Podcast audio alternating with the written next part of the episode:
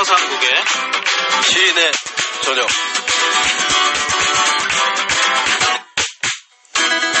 네, 며칠 전에 대구 행복페이 충전하신 분들 많으실 텐데요. 저도 이제 12시 땡 하자마자 충전을 하려고 하니까 한 대기 인원이 한 5천 명 정도 되더라고요. 예. 근데 힘겹게 들어가 보니까 충전 금액도 할인율도 많이 줄었더라고요. 네. 이게 저는 개인적으로 정말 유용하게 잘 썼는데 아, 좀 아쉬움이 있었습니다. 네, 그럴 것 같습니다. 지역 화폐 지원 예산을 전액 삭감하겠다는 정부 방침에 따라서 대구 행복페이 사업도 축소됐는데요. 이렇게 서민들에게 꼭 필요하거나 유용한 공공사업 예산이 삭감된 게 한두 가지가 아닙니다. 네, 올해 삭감된 예산들이 참 많은데요. 일단 전 정부 사업이었던 초등 돌봄 교실 과일 간식 지원 사업, 임산부 친환경 농산물 지원 사업을 비롯해서요. 경로당 냉난방비, 기상청 대응 예산, 미수가 지원, 서민들을 위한 디딤돌 대출 등의 예산들도 삭감이 됐습니다. 그러면은 이 삭감된 예산들이 어디 갔는지가 저는 굉장히 중요합니다. 궁금한데요. 어디론가 갔겠죠. 그렇죠. 근데 지금 말씀하신 거 쭉 들어보면은 굉장히 필요한 예산이라는 생각이 드는데 예. 결국 정부를 따라서 지자체들도 여러 가지 사업 예산을 삭감하고 있는데요. 그 중에서도 꽤나 중요하다고 생각한 게 작은 도서관 사업인데요. 네. 서울시를 비롯해서 대구시도 올해 작은 도서관 지원 예산을 전액 삭감했다고 합니다. 네. 이 동네마다 있는 작은 도서관 같은 경우는 접근이 쉬워서 큰 도서관에 접근하기 어려운 이제 학교에 안 들어간 아이들이나 거동 불편한 어르신들이 방문해서 책도 보고 다양한 프로그램에 참여하는 문화 쉼터 같은 곳이지 않습니까? 네. 어, 다른 나라들은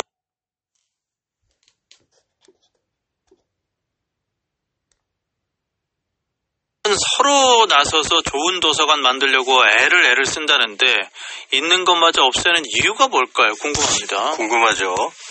아마 우리 존경하는 대구시장님이 책 읽고 생각하고 또 대구시장에 관해서 토론하는 그런 깨어있는 시민들이 싫거나 아니면 오로지 그 중앙 정치에 신경 쓰시느라 이런 예산까지는 돌보실 심적인 여유가 안 되나 봅니다.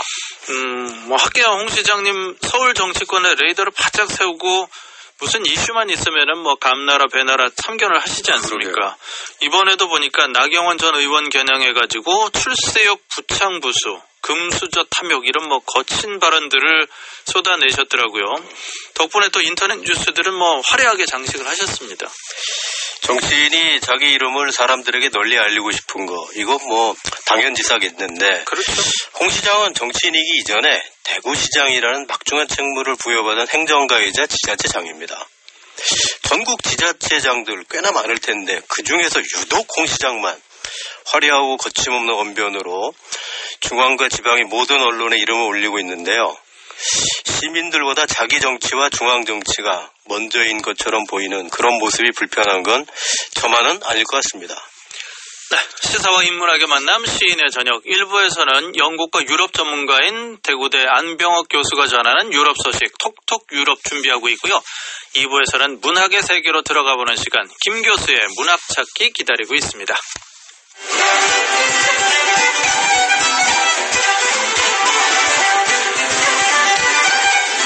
안병옥 교수의 톡톡 유럽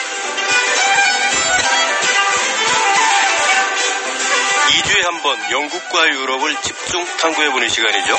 하룻밤에 읽는 영국사 셜록 홈즈 다시 읽기에 저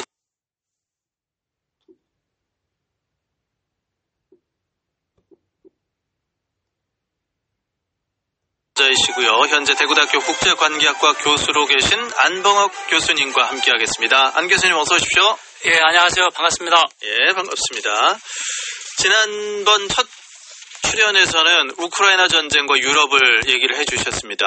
아, 오늘은 유럽연합, 그러니까 EU 회원국 중에서 최대 경제 대국 독일과 중국의 관계를 얘기해 주신다고 하는데, 러시아의 우크라이나 침략 후에 독일과 중국의 긴밀한 경제 관계가 비판을 받고 있다는데, 요거 오늘 한번 다뤄볼까요? 예, 그렇습니다. 우선 독일의 경제 규모가 우리가 알기로 뭐 꽤 큰 걸로 알고 있는데 어느 정도나 될까요? 예, 물가를 반영한 구매력 평가로 우리나라 두 배 정도 규모입니다. 어. 구체적 수치를 얘기하면 아, 2021년 말 기준으로 네. 4조 4,200억 달러 정도. 음. 우리나라의 두 배 규모고요. 네. 세계 경제 비중도 미국, 중국, 일본에 의해서 네 번째 규모고요. 예. 유럽연합 EU 27개 회원국 주- 경제의 5분의 1. 음. 그러니까 27개 나라 중에서 20개 나라가 자국 화폐를 폐기하고 단일 화폐 유로를 쓰고 있지 않습니까? 예. 그래서 유로존이라고 하는데 그 유로존 20개국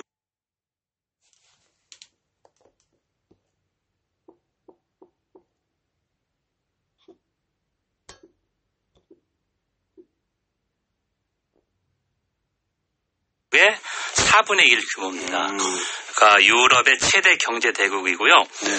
어, 예를 들면 우리 폴란드가 우크라이나 전쟁으로서 바로 전방이 되지 않았습니까? 그렇죠. 예. 폴란드나 헝가리 음. 이런 나라도 독일이 얼마나 지원을 하냐면 유럽연합 예산이 아, 예를 들면 조금 경제적으로 낙후된 지역을 많이 지원해 주는데요.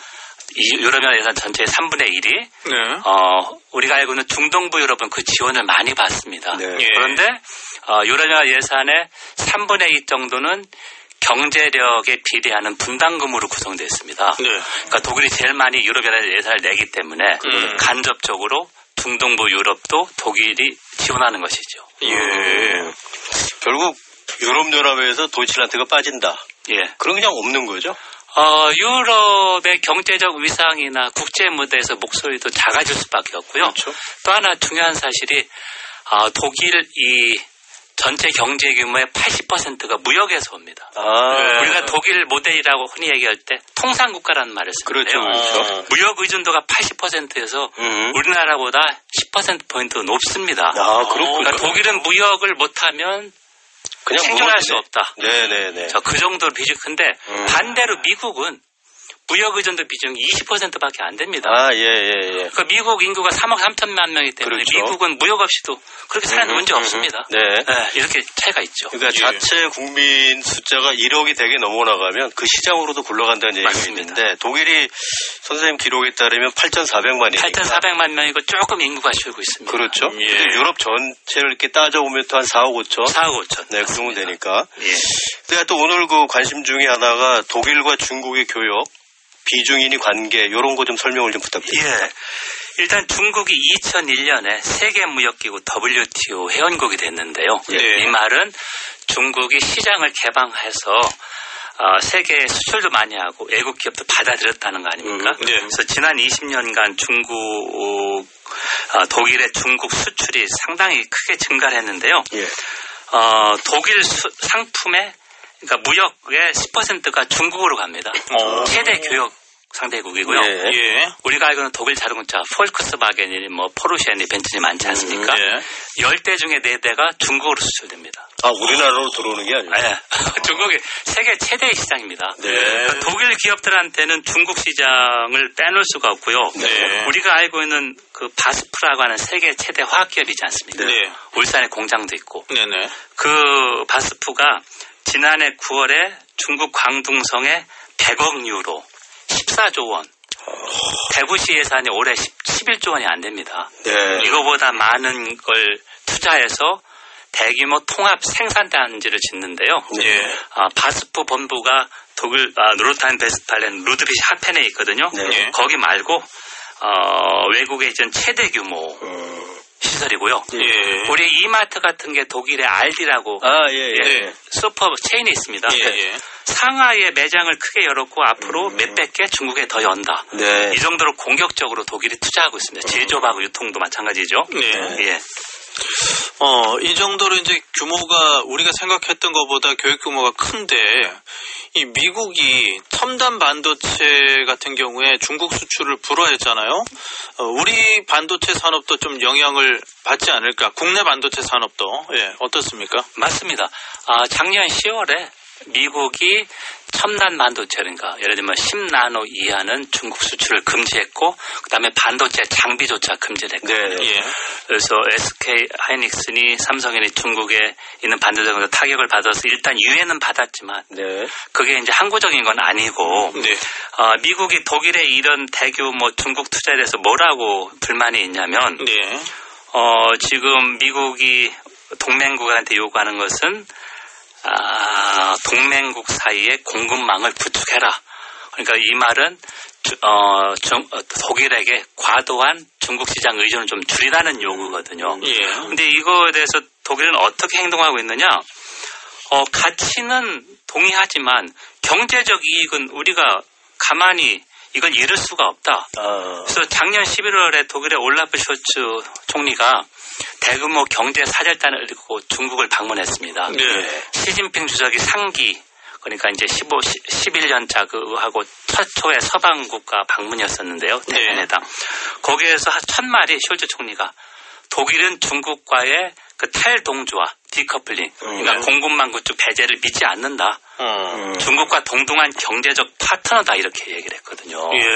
그러니까 우리가 독일한테 좀 부러운 점이 독일이야 뭐 우리보다 훨씬 경제력도 크고 유럽연의 최대의 국가지만 음. 독일은 가치는 미국과 함께하지만 안보도 미국에 의존하고 있지만 경제적 이익은 다르다.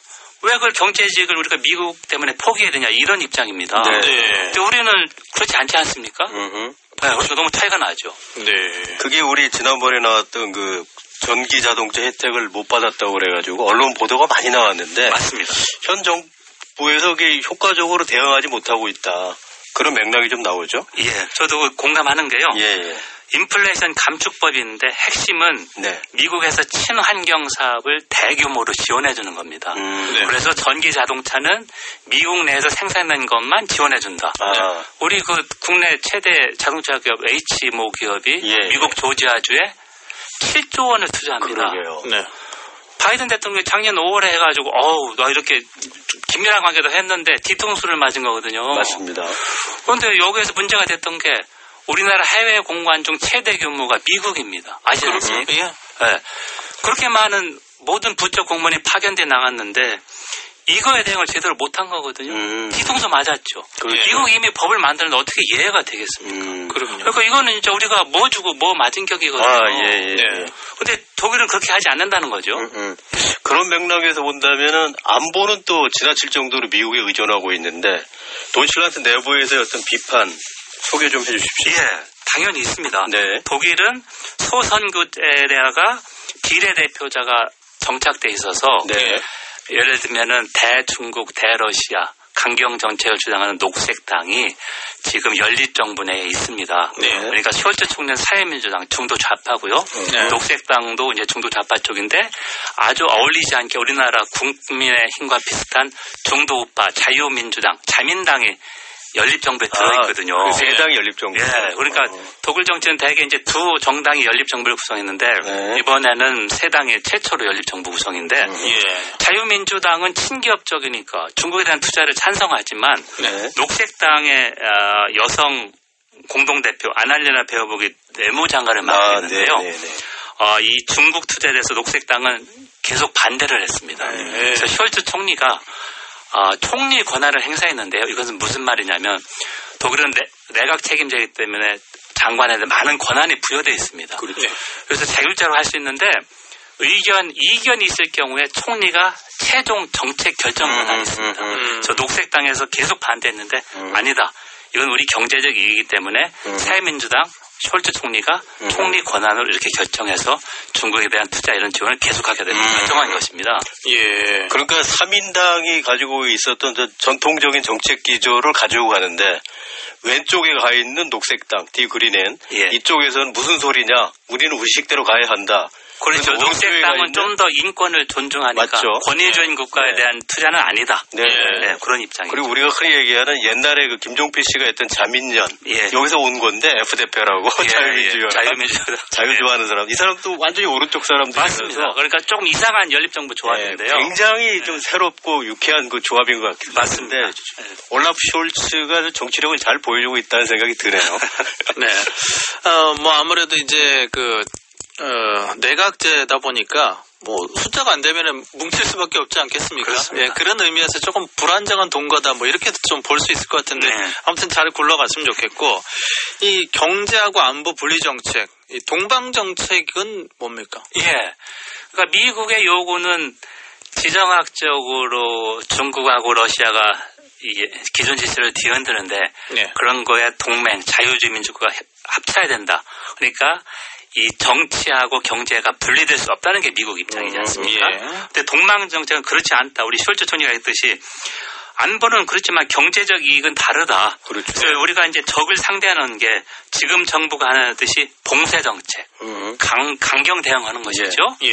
그런데 동방 정책이랑은 모토가 접촉을 통한 변화입니다. 예. 아무리 적국이라도 서로 계속해서 대화하고 조금씩 긴장을 네, 안 네, 하고 네. 변화시켜야 된다. 음. 이게 이제 어, 빌리 브란트 총리, 네. 1970년에 노벨 평화상을 받았죠. 네. 그 당시 서독의 총리였었고 그, 그 사람이 제시했는데 중요한 것은 독일에서는 1980년대 중반 중도 우파 메르켈 총리가 했던 기독교 민주연합 기민연으로 정권 교체가 됐지만 맞아요. 이 정책이 계승됐습니다. 맞습니다. 예. 자, 그래서 우리가 착각하시는 게 사회당이 지금 정권을 잡았기 때문에 예를 들면 아, 중국에 대해서 이런 친중 정책하는데 그게 아니라 음흠. 설령 기독교 민주연합이 정권을 잡았어라도 이 동방 정책이 네. 독일 외교 정책 기조이기 때문에 네. 그러지 않았을 것이다. 그러니까 지금하고 똑같이 했을 것이다. 네. 물론 그 약간의 비중은 다를 수 있지만 음. 이게 이제 어, 대체적인 제목이고요. 그러니까 우리가 독일 외교 정책이나 통상 정책을 이해하는 키워드는 동방 정책이다. 음흠. 그, 그 핵심은 적과라도 계속해서 대화하고 교류하고 음흠. 긴장을 완화하고 그게 이제 국제 정치에도 좋다는 거 아니겠습니까? 네, 네. 그러니까 독재적인 외교 정책을 하려고 하는 것이죠. 네, 그렇습니다. 그러니까 동방 정책이 있었기 때문에 동서독 간의 화해 분위기가 조성이 그럼요. 되고 베를린 장벽 나중에 무너지고 재통일까지 가는 맞습니다. 20년 정도 걸렸는데 네. 이 경우에 정권이 바뀌더라도 우파가 들어서든 이 유지하고 계속 지속 발전해 나가는 네, 계속 여기하고. 영 다른 거죠. 여기는 맞습니다. 완전히 뒤집어 버리는데 예, 예. 그게 바로 성숙된 민주주의 전통을 가지고 있는 합리주의적인 도이치란트 외교 국가의 어떤 그 격이라는 생각이 들고 우리는 그게 안 된다는 거죠. 저도 그 점이 좀 많이 부러웠고요. 물론 이제 독일 야당도 그러니까 동방 정책을 그렇게 반대를 했는데 네. 설령 정권 집권에는 그대로 계승을 했습니다. 가죠. 음. 네, 그러니까 이게 좀 많이 부럽기도 하고 네. 연구자라 볼 때 그렇습니다. 네. 네. 근데 이제 러시아의 우크라이나 침략 이후에 이, 이런 독일의 정책이 비판을 좀 받았었는데 계속 유사한 정책을 이제 끌고 가는 건가요? 예, 저는 앞으로 그러리라 생각되고요. 네. 첫 번째로 이제 비판을 받은 요지가 러시아의 침공을 당했으니까 이건 독일의 잘못이다 이런 비판인데요. 예. 자, 거꾸로 제가 논리를 전개해 보겠습니다. 서독이 러시아로부터 가스를 받기 시작한 게 1973년부터입니다. 네. 그러니까 49년 동안은 서독이 얘기한 게, 그러니까 접촉을 통해서 오히려 러시아가 서독에 경제적으로 의존하기 때문에 예. 침략을 음, 감행하지 네. 못했다는 게 네. 유효했습니다. 어. 그리고 작년 거의 이제 1년 가까이 됐죠. 예. 작년 2월 말에 러시아가 우크라이나 전격 침공했을 때 예. 저를 비롯한 많은 전문가들이 러시아가 이 정도 규모로 대규모 침략했으리라고는 예상하지 못했습니다. 그렇죠. 네. 설, 물론 이제 어, 친러 세력에 있는 우크라이나 동부 쪽 장악 정도로 대부분 예상했거든요. 예, 예. 자, 그 정도로 이제 러시아의 대규모 침략을 예상하지 못했고 49년 동안 독일의 논리, 적국이라도 계속 상호 접촉을 강화해서 서로 의존하면 음. 침략을 제어할 수 있다. 네. 예. 그러면 중국 정책도 마찬가지죠. 아. 지금 계속해서 미국에서 하는 게 중국이 시진핑이 물러나기 전 그러니까 10년 안에 타이완 침략할 것이다. 이런 시나리오까지 나왔습니다. 그렇죠. 네. 그런데 독일 논리는 오히려 중국이 독일 시장에 더 의존할수록 이런 침략을 저지할 수 있지 않냐 이런 거거든요. 음. 예. 자, 그러니까 그 논리하고 계속 싸우는 것이죠. 네. 네. 아무튼 우리가 이게 이 미국의 일방적인 논리 그리고 이제 미국의 이익에 대한 논리에 끌려 들어가지 않기를 좀 희망을 해봐야 되겠습니다. 안병옥 교수와 함께했습니다. 고맙습니다.